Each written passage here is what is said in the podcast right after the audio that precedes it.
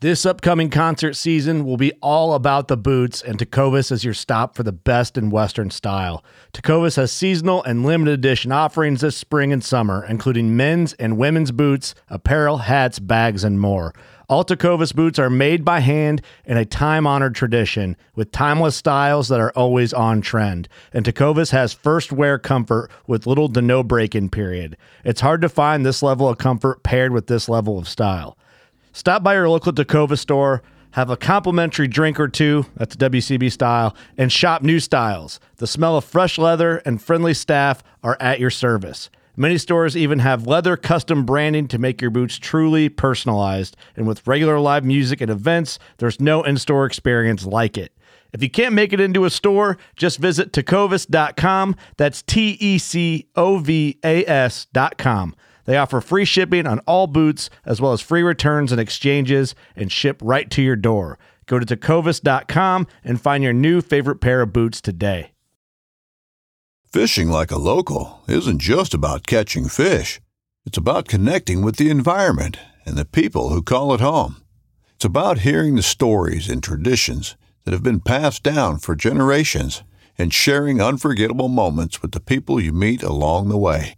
Fishing like a local is having an experience that stays with you forever. And with Fishing Booker, you can experience it too, no matter where you are. Discover your next adventure on Fishing Booker. Hello, everyone, and welcome to episode number 26 of Woods and Waters Project podcast. I'm your host, Steph, and it's just me today. It has been five or six weeks since my last podcast post, which is about four or five weeks too long. I always get this anxiousness when I don't post every uh, couple weeks on the podcast because I love it so much and I really enjoy talking to all the guests that I've had. And I've thought a lot about having individual episodes and I've had so much going on this last five or six weeks. I thought maybe you guys would want to hear about what I have going on. But first, how are you? Like really, how are you? How how how is your mental, emotional, and physical health right now? I feel like this year has been crazy and stressful and has really been hard for a lot of people for a lot of different reasons outside of COVID and political uh, craziness. And I just hope that everyone out there is taking time to take care of themselves and their family and what's important. And I'm hoping that this has been a time to really reflect on things and what you want in your life. And I know that it definitely has been for me. And with that comes time to pause and slow down, which is really hard. Uh, I think for me in particular, I have so much I want to do with my life, and I, I find a lot of joy in a lot of things, and I'm passionate about a lot of things. And so I am constantly on the go. And I think I love that about myself, but also I need some time to pause and reflect and slow down. And that's part of some of the gaps between episodes is just really taking time for myself and getting some clarity. But I have been pretty freaking busy. Uh, like I said, it's been six weeks since the last podcast was uh, posted. And I'm going to tell you a little bit about what I've been doing because there's been a lot of cool, cool shit that I've done, cool people that I've met. And I think this is the place I should share it. I think you guys will appreciate it. Some of you who follow me on social media see me post about it, have questions, want to know more about it. So I'm going to tell you what's been going on. First, I'm going to talk about coon hunting and how that's been going because since episode number seven, I have been coon hunting on a regular basis. And I cannot believe that that is true, but it is. And since October, I entered my first coon hunting competition and a couple more since then. Then I want to tell you guys about my road trip to South Carolina. Jacob and I drove down to South Carolina to meet up with some friends and do a little deer and hog hunting. Uh, but it's a little different because here in Iowa we can't run dogs for deer and hogs, and we got to do a little bit of that. About a week or two after that, I went on a road trip with a new friend to meet up with a bunch of girls who were complete strangers in Enid, Oklahoma, with the Outfit Oklahoma to do a little crane and duck hunting, which was epic. And Jacob and I just recently got back from Arkansas where we did a little timber duck hunting with Wilson Brothers Guide Service and that was incredibly special. I haven't been timber hunting since I was little.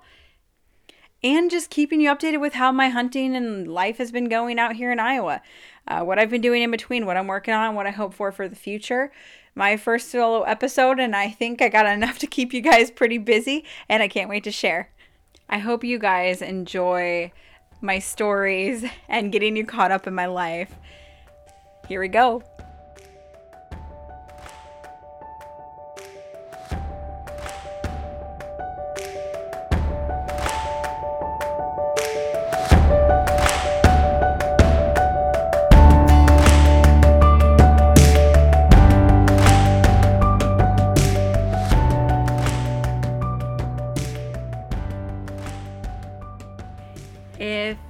Y'all listened to episode number seven, you know that last year was my first time coon hunting.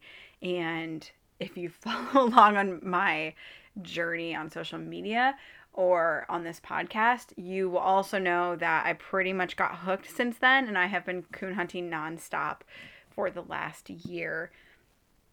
It surprises me all the time. And I honestly, if you would have said a year ago that I was going to enter into a coon hunting competition, I would have told you you were wrong. I'm working with a nine year old dog named Monster, and I absolutely love him. Uh, we had a bond right away, and he has the heart of four dogs half his age. He wants to just hunt and go, and he loves it, and I love being his handler. Um, so after that first competition, even though I didn't win, I knew I was going to hunt with him again. I thoroughly enjoy it. The the dogs make all the difference. I think that is true for me with pheasant hunting and different types of hunting when you when you have a connection with a dog and and they want to partner with you and do good for you, it just feels extra special. But since my first coon hunting competition, I competed again and I actually won my first one two weeks ago uh, with a club out of Wellman, Iowa, who is with a bunch of guys that are the reason that I love coon hunting so much. They are the ones who have taught me everything, taking me alongside of them, and make me feel like part of the family. I have gone with Jacob to a lot of coon hunting competitions in different states and have been exposed to quite a bit in a short period of time. And so I already felt like a lot of the people I don't know as well, I, I you know, I feel familiar with and they want to see me be successful and that is super cool. My first coon hunting competition, one of the people I competed against in my cast was a kid that I've seen out at competitions with his grandfather before. I typically see him, his sister, and his grandfather, and I've seen them in multiple parts of Iowa, Missouri, and different states uh, competing. And I just thought that was the neatest thing. He, I was competing against him and his dog. His sister walked along on my first competition, and I got to chat them up and get to know their story about how long they've been hunting with their grandpa and their mom. And they've been going since they could just fit on their shoulders uh, and they just love it. Like these kids just love it. And what a freaking cool thing that they get to do with their grandfather. They they know how lucky they are and they're so incredibly sweet. And it was really cool to get to know them finally after seeing them other competitions in my first hunt. well, full, full circle, the competition that I won a couple weeks ago, the granddaughter actually competed against me. And she was the one who spotted my coon that won Monster and I the competition. So after I win, I thank her for, you know, thank thanks for finding my coon and she just smiles and shakes my hand and says, "You know, there's not a lot of us women coon hunters. We have to stick together." Mind you, these kids are like 14 and 15 years old. And it was just such a cool thing to hunt alongside of them the first time and you know, to win and have her be so supportive and wanting to see me successful. I know that's not how it always goes in coon hunting competitions, but I have a little family um, with with the crew in Wellman, Iowa, and I absolutely love them, and they have made me want to keep going. Jacob doesn't think I'm probably ready for some of the big time coon hunting competitions, and he's probably not wrong. Uh, can get pretty cutthroat, but some words of wisdom I've heard multiple times is really it comes down to having the best dog and a little bit of luck. And lucky for Monster and I, a couple weeks ago, that's exactly what it was. So thank you for everyone in the coon hunting community who has been teaching me and supporting me and patient with me because there's a lot to learn and it's it's a special group of people who are pretty tight knit and I am honored to be a part of it. I hope that through this podcast I've put some light into coon hunting and how actually incredible it is. And I really hope that it sticks around, the sport sticks around and continues to thrive uh, or, or does thrive because I, I think it's something that a lot of people can't wrap their head around. And I want that to change. End of October, I went on a little Monday morning pheasant hunt with Adam from episode 23 and Kate from episode 25 if you listen to the episodes or didn't, Adam is on a road trip across the United States with his bird dog, Tucker. He is originally from Georgia and living in Colorado and traveling the US, meeting up with friends and strangers alike, doing some upland hunting and writing about it and taking amazing pictures and telling the story online. He's a really interesting, laid back dude and getting to meet him in person was was super cool you know, sometimes getting to know someone through social media, it can be weird to meet them in person. And he's a real deal. I'm really grateful that I got to meet him and hunt with him. Super cool. And Kate, I kind of know her. She's a little closer by, but I never had gotten to really talk to her for long periods of time or hunt with her at all. And to get to do that with her and Adam together was super cool. And I'm, I'm very grateful for that we hunted at Highland Hideaway, which is the hunting preserve that Kate and her husband run and own together uh, in Riverside, Iowa. So we met Adam there. His dad, Adam's dad, drove from Georgia to come hunt with us as well. We had four bird dogs and we had a great time. And I think there is something to starting your week like that because I'm telling you, it was a Monday. I took a few hours off work uh, to go do this. And super grateful that my boss, even though she is not a hunter, was like, "Yeah, sounds super neat. Take take a few hours and do that." I was so productive, guys, after that hunt because I just felt so light and stress free and so happy and so proud that this podcast had brought together um, these personalities and we connected and, and did this this hunt together. It was just so cool. And now i have these people that you know are friends that i'm cheering on and who are in my corner and want to see me be successful like i want to see them be successful. I cannot wait to hunt with them again and i'm sure it's going to happen. And i have said this before but there's a lot you can get from starting a podcast right and I mean, it can be a financial gain, it can be sponsorships and getting your story out there.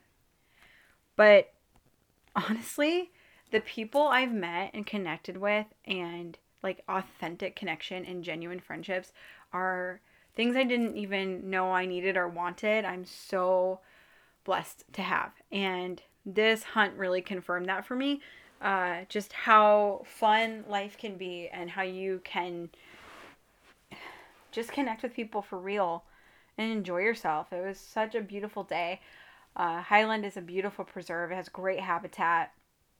Getting to know more of Adam's story and seeing his fun banter with his dad and talking to Kate about the preserve and um, how passionate she is about what the work that they're doing there all of it. It's hard to describe, but to just get to spend a few hours of that doing something I love with people that are as cool as they are. So, so, so, so grateful.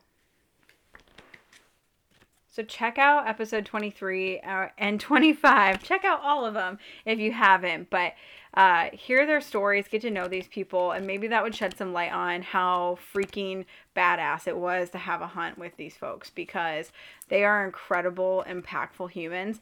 And I can, I just can't say enough about them. Go check it out. Okay, so my next trip, Jacob and I did a little road trip to Johnsonville, South Carolina. To give you perspective, Johnsonville from where we are in Iowa is about 16 and a half hours. I'm a road warrior. Jacob, not so much, but we did it. On the way there, we stopped uh, at night and stayed in a cute little hotel on the river in Gatlinburg, Tennessee. And that was a beautiful place. We actually got a detour uh, through the mountains and probably added another drive, an hour, another hour to our drive. But along the way, we saw um, a couple trucks with dog boxes with big platforms on top and huge antennas. And Jacob was like, "I wonder if they're running running bears, if they're bear hunting."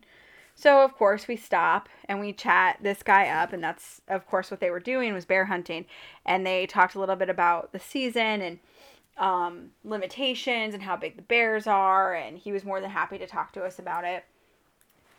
And you know, of course out of it Jacob got some information and is following the guy on Facebook. So hopefully we can come back to Tennessee and do some bear hunting uh, with dogs. But that was just a little side detour on the way to South Carolina. We went out there to stay with a good friend of Jacob's and who has become a good friend of mine, Ryan Eady, who is one of the co owners of Havoc Hunting Supply. Havoc Hunting Supply is where we go to for our boots and our chaps and our vests, our calls, our leads, and our leashes for uh, coon hunting. So it's a great place for houndsmen specifically. You can get your tracking collars there as well. They're awesome guys. Ryan, who's in South Carolina, um, and then there's also Stephen Smith, who is in Georgia. And they're just really great people and have been very supportive of Jacob for a long time and then of me and just me getting my message out there and talking about the outdoors. I, I love them and I give them plugs all day. So I'll send I'll put a link for their website in this episode as well. But we were staying with Ryan in South Carolina on his family's property, and we stayed in this cute little cabin with like this flooded timber behind us. And, you know, put in perspective, I'm from the Midwest and I've really only hunted in the Midwest. So sometimes I forget how different the terrain is going to be and how much scarier the predators are in other states. So when we get there, I'm thinking to myself, I'm thinking there's gators here and there's hogs here and there's bears here. And what the hell am I getting myself into? Like, am I prepared for this? I started to get a little nervous. But everyone reassured me with the temperatures dropping that it's too cold for gators and not to mention the cottonmouths, uh, the cottonmouth snakes. I've heard lots about them as well. Uh, but, you know, honestly, didn't run into a lot of issues at all, but it was always in the back of my mind. The purpose for us going out to South Carolina was to go deer and hog hunting, but specifically by running dogs. Now, that's not something you can really do in Iowa. Uh, so it's really intrigued me, especially with coon hunting. It's exposed me a little bit to what that looks like, but this is next level the guys that took us hog hunting and deer hunting are next level. And it was like nothing I've ever experienced. And I think um, it is underestimated how much time and money and how passionate these people are about what they do. It was incredible.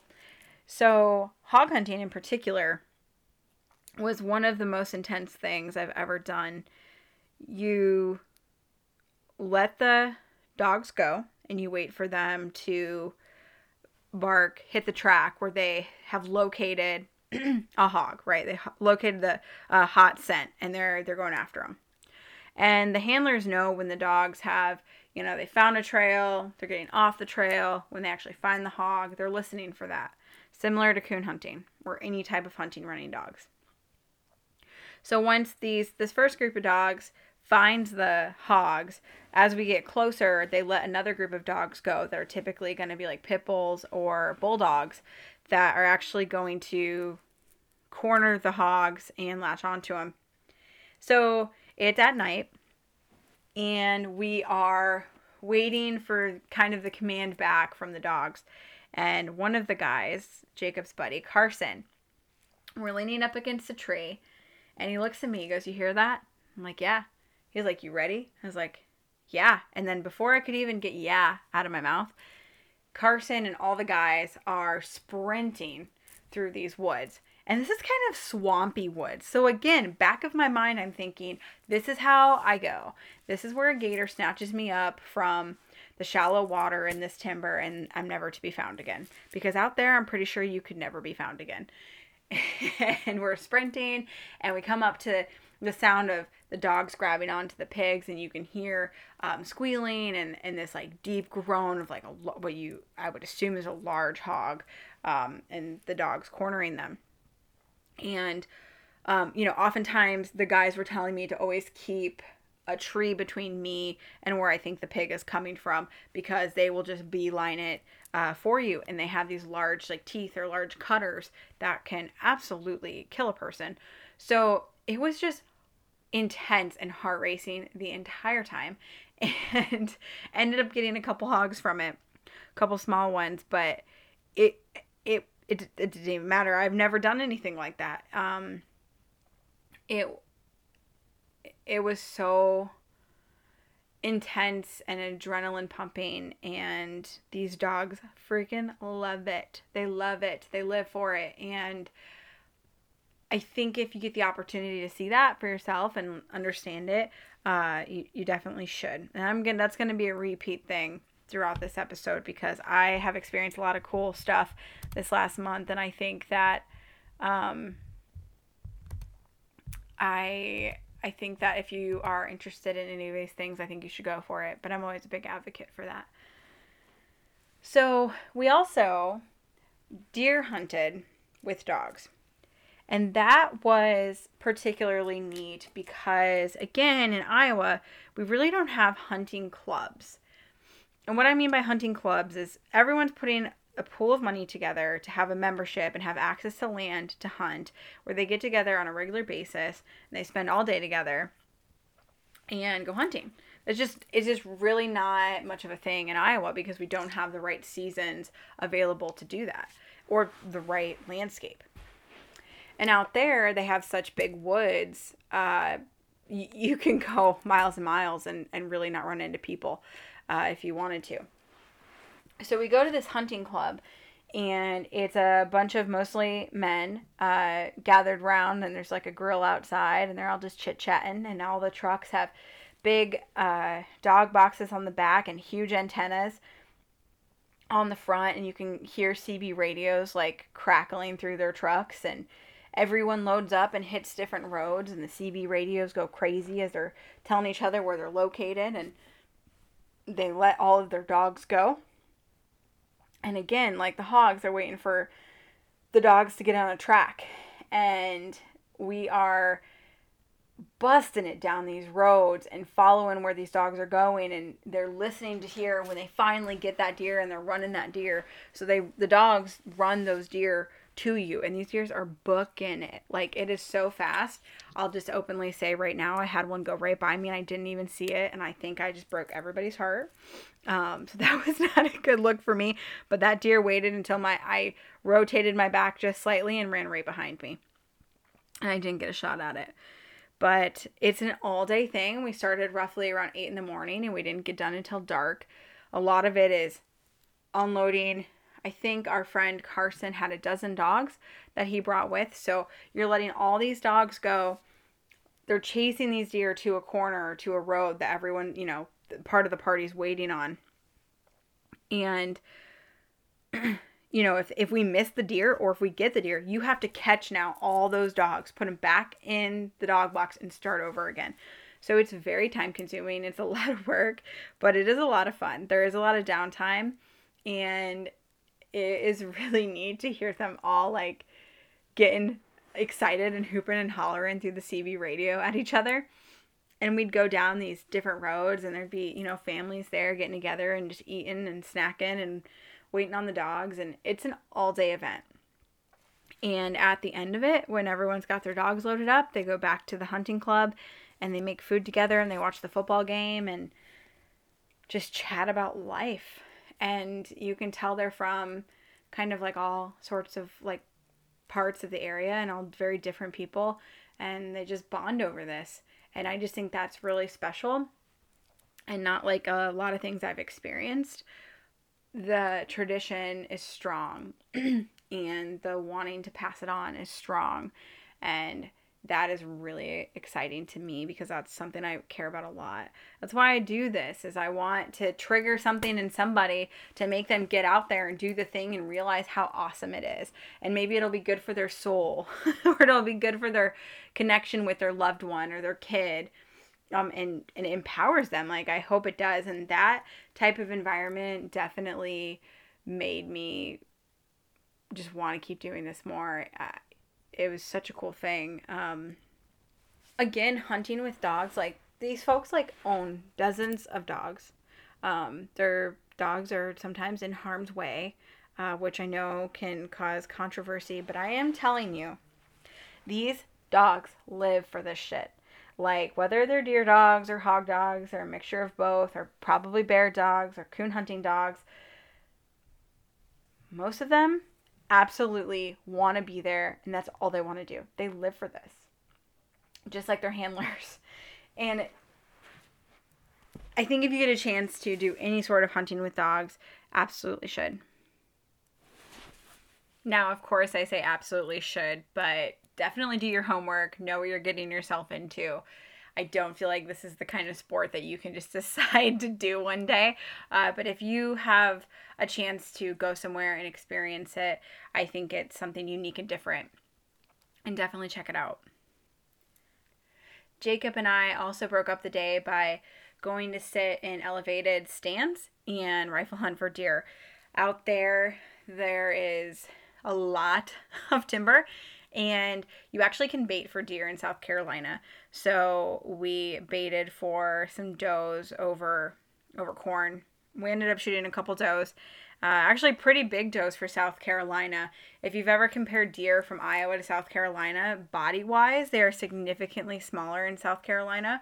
So, actually, it was crazy like walking in and out of the woods. There was one time we were walking in the dark and I could not figure out what these like set of eyes were that were staring at me. And again, back of my head, there's a whole bunch of monsters in South Carolina that don't exist in Iowa.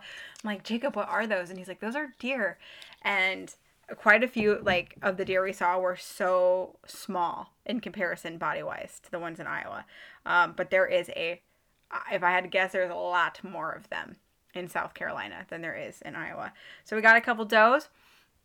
Uh, with our rifles from a stand, and I actually have never done that either. Uh, so that was a new experience and a really cool and special thing to share with Jacob. I want to do all these trips justice, but it is so difficult because I think each trip could have its own episode. but South Carolina was um, I've never, I had never been there. I had never ran uh, dogs for hog hunting or deer. I haven't rifle hunted for deer from a stand um, over corn before. I've ri- rifle hunted some in Missouri in the past. Uh, the folks down there were awesome, had some really great food, great experiences, fresh pecans from a, a pecan tree, stories that you wouldn't hear unless you put yourself out there and just interesting people.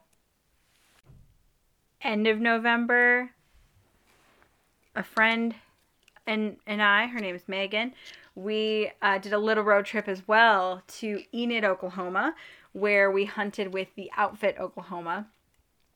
And we did crane hunting and duck hunting. And holy moly, was this like action packed, crazy intense. Oh my God I, I just want to start by saying that it's not all about just like getting your limit and making a pile of animals. Like, that's not what hunting is about. It's not what it's about for me. And it doesn't make me, um, I don't want to quit when I have unsuccessful, in quotation, hunts. Okay. But I have rarely had a hunt like this where it is pretty much nonstop action. and it just it just hits you different and gets you excited. So I had never sandhill crane hunted before. It was something that I was really curious about, but um, this opportunity came up when Megan brought it up to me, and I, I didn't want to say no. Uh, it's a it's her, and at the time of her asking, her and I had not met.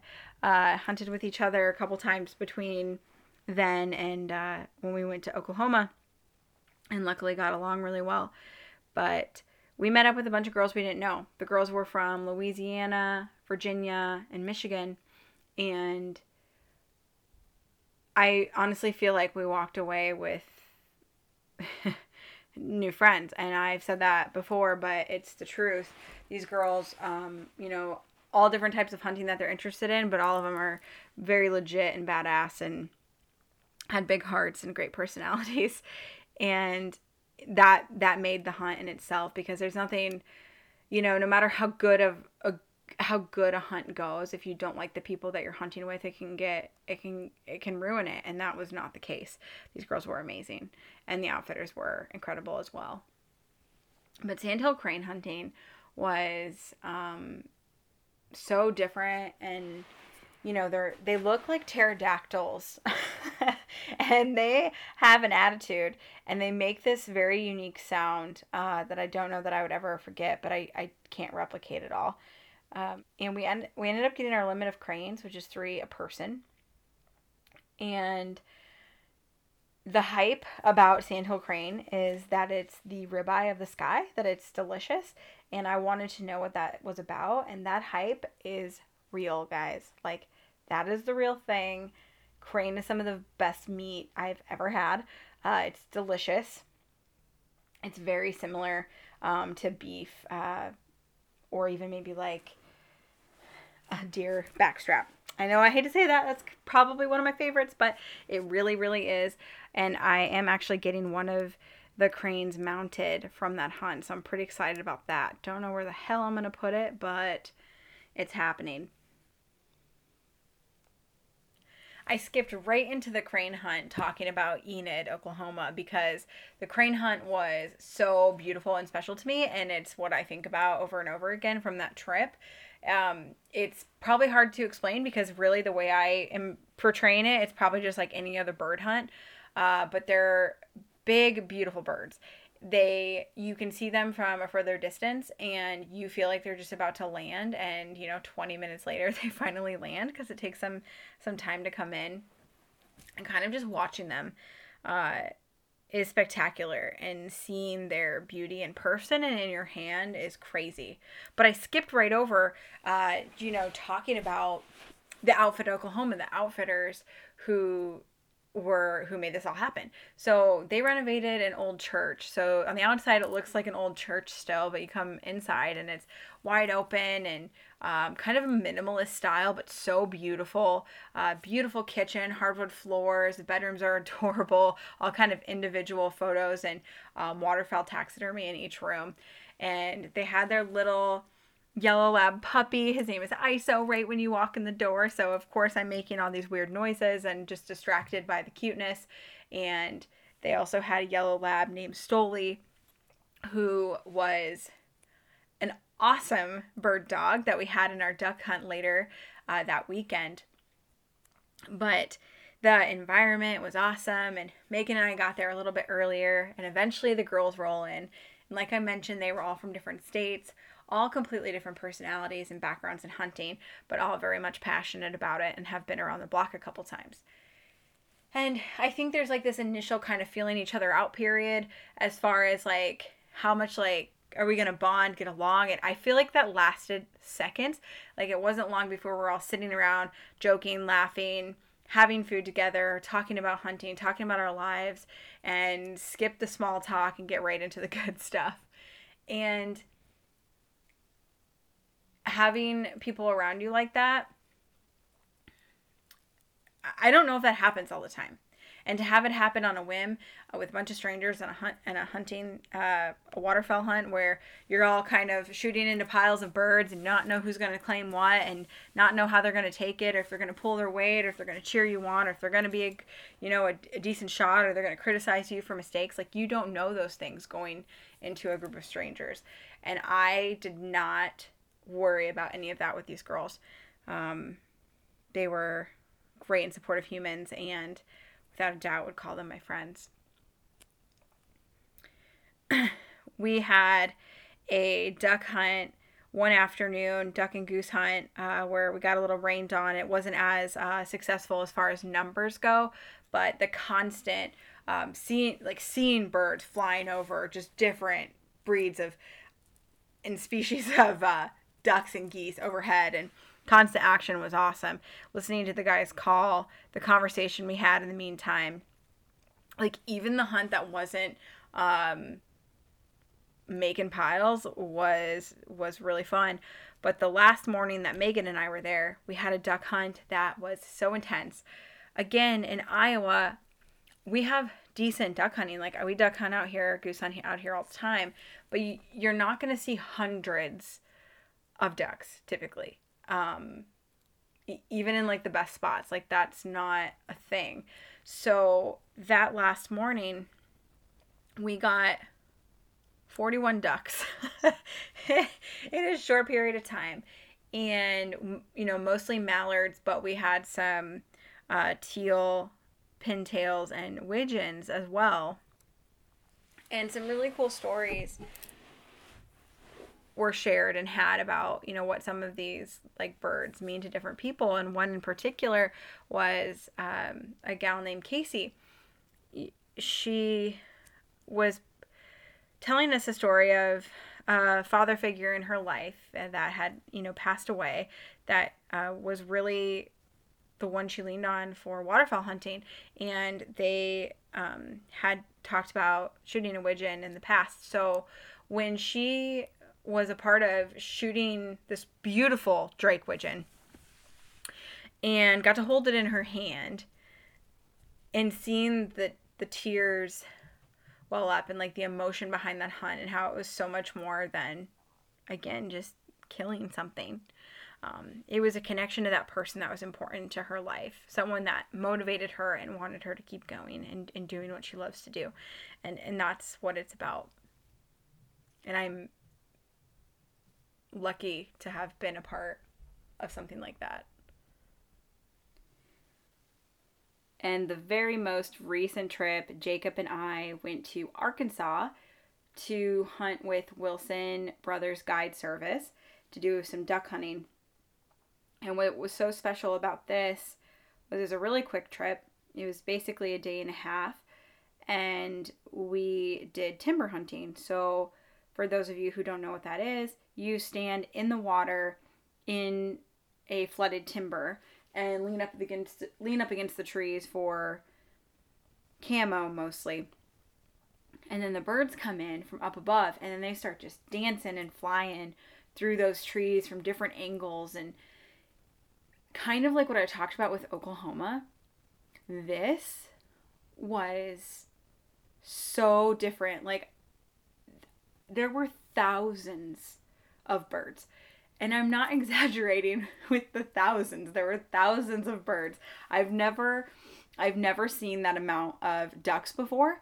And uh, not all of them came down to where we were, obviously, or you would have seen some pictures of just crazy amounts of ducks from from me. But uh, you just see all different species uh, at different levels in the sky, and some of them are just like soaring through those trees and going all over the place, zigzagging and landing and popping up and making all these sounds, and it's just like nothing you've probably seen if you haven't hunted in Arkansas, timber hunted in Arkansas. It's crazy. Again, you know, in Iowa, like you just don't get a show like that. And I don't think many places you do. For those who don't waterfowl hunt who are listening to this, Arkansas is kind of that uh, place that you go to for that timber hunting experience. And the Wilson brothers, Drew and Hunter, were incredible. We spent most of our time um, in the timber with Hunter, but we got to know uh, and spend some time with Drew as well and their dog Oakley and got to meet some of their family and they just chit chatted with us. It was a great time. And again, I always come back to the people, guys, because really with all my trips, you know, whether they were successful or not, animal wise, the people you spend your time with before, after, and during the hunt is everything. Uh, you know, you can have a great time without good company, but makes it a hell of a lot better when it's when it's with good people.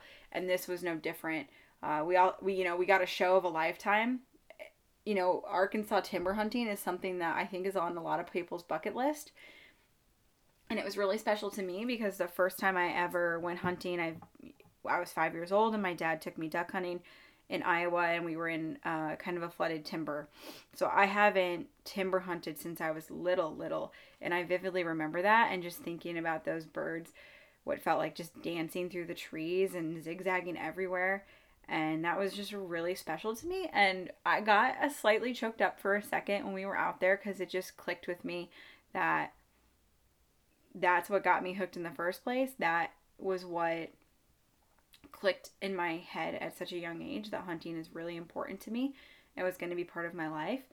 And so that was just something for me that I didn't really see coming. I, I just took it just all of a sudden like took my breath away thinking about it, standing there.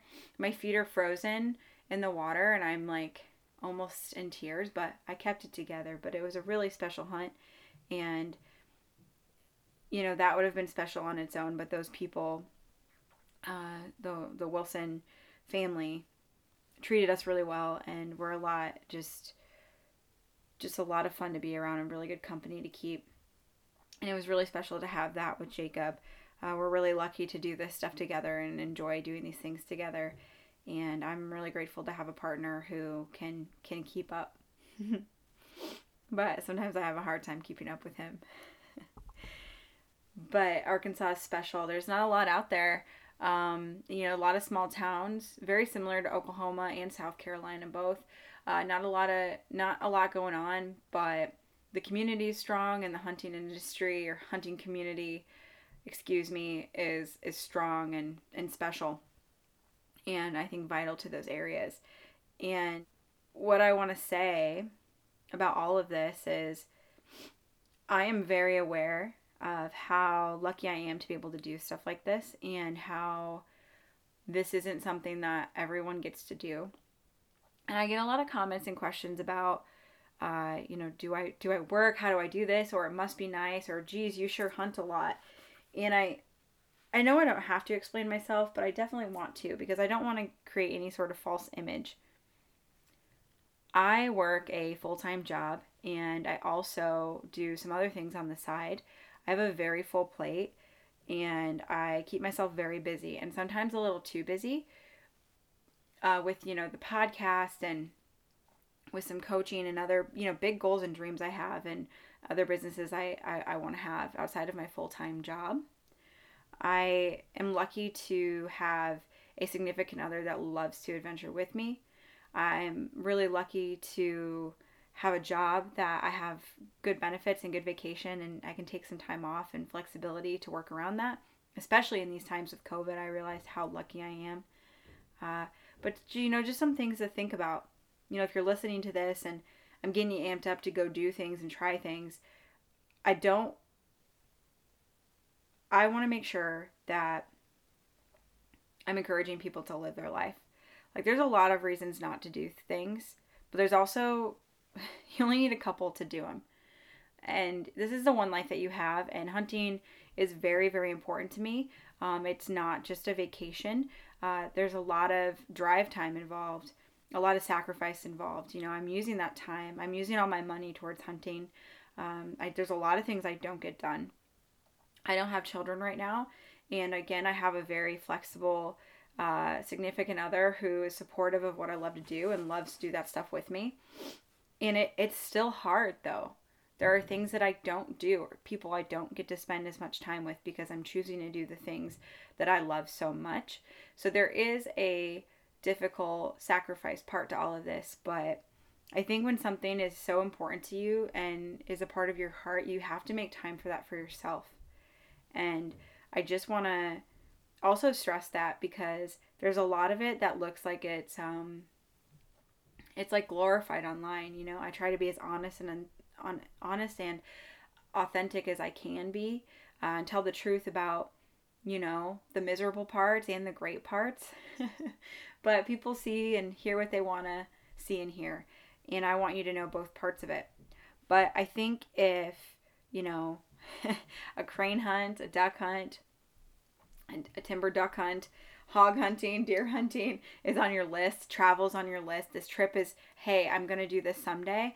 If you can figure out how to do it sooner rather than later, I hope you do. Because again, life is short and precious and you need to have some fun. Don't throw all the responsibilities out the door. Absolutely, I'm not saying that, but you have to enjoy yourself at some point. And I feel like I'll get a lot of uh, hate for that, but um, you know, easy for me to say because there's things that eh, responsibilities I don't have. Um, but there's a lot that I do and a lot of sacrifices that go with it. But I am extremely blessed and I am one of the lucky ones to have family, friends that support it and a lifestyle that can support it. Uh, but go, go, go is not always the answer either. So there is a, it's a double edged sword. But these trips were I just had one hell of a month. One hell of a month on top of when I'm back home. You know, Jacob and I are trapping and deer hunting and goose hunting and doing a lot of stuff back in Iowa that we love to do as well. And so it's it's nonstop. It is nonstop. We are hunting all the time, but it's the season. It goes by so fast and it's what we love to do. I know I did not do these trips or these people the justice I wanted to in my mind, and I'm trying so hard because you really have to see to believe and put yourself out there to experience it the way that I experienced it. And these folks, all of them, from every story I've told you about, from coon hunting, pheasant hunting, South Carolina, Oklahoma, and Arkansas, I now have a plethora of freaking incredible human beings that I get to share my excitement and my life with. And, uh, you know, it wouldn't happen if I, I didn't put myself out there.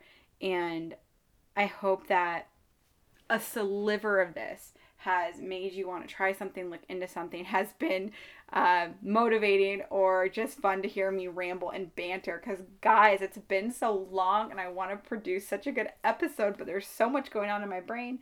Um, but I can't say enough about how much I appreciate your listenership and support and friendship and just being here with me this last year. It has been crazy and there's so so much exciting stuff coming and so many good guests and I am so grateful for all of you for listening to my story and listening to theirs. I wish you the happiest of holidays and I love you guys so very much. See what's out there. Until next time.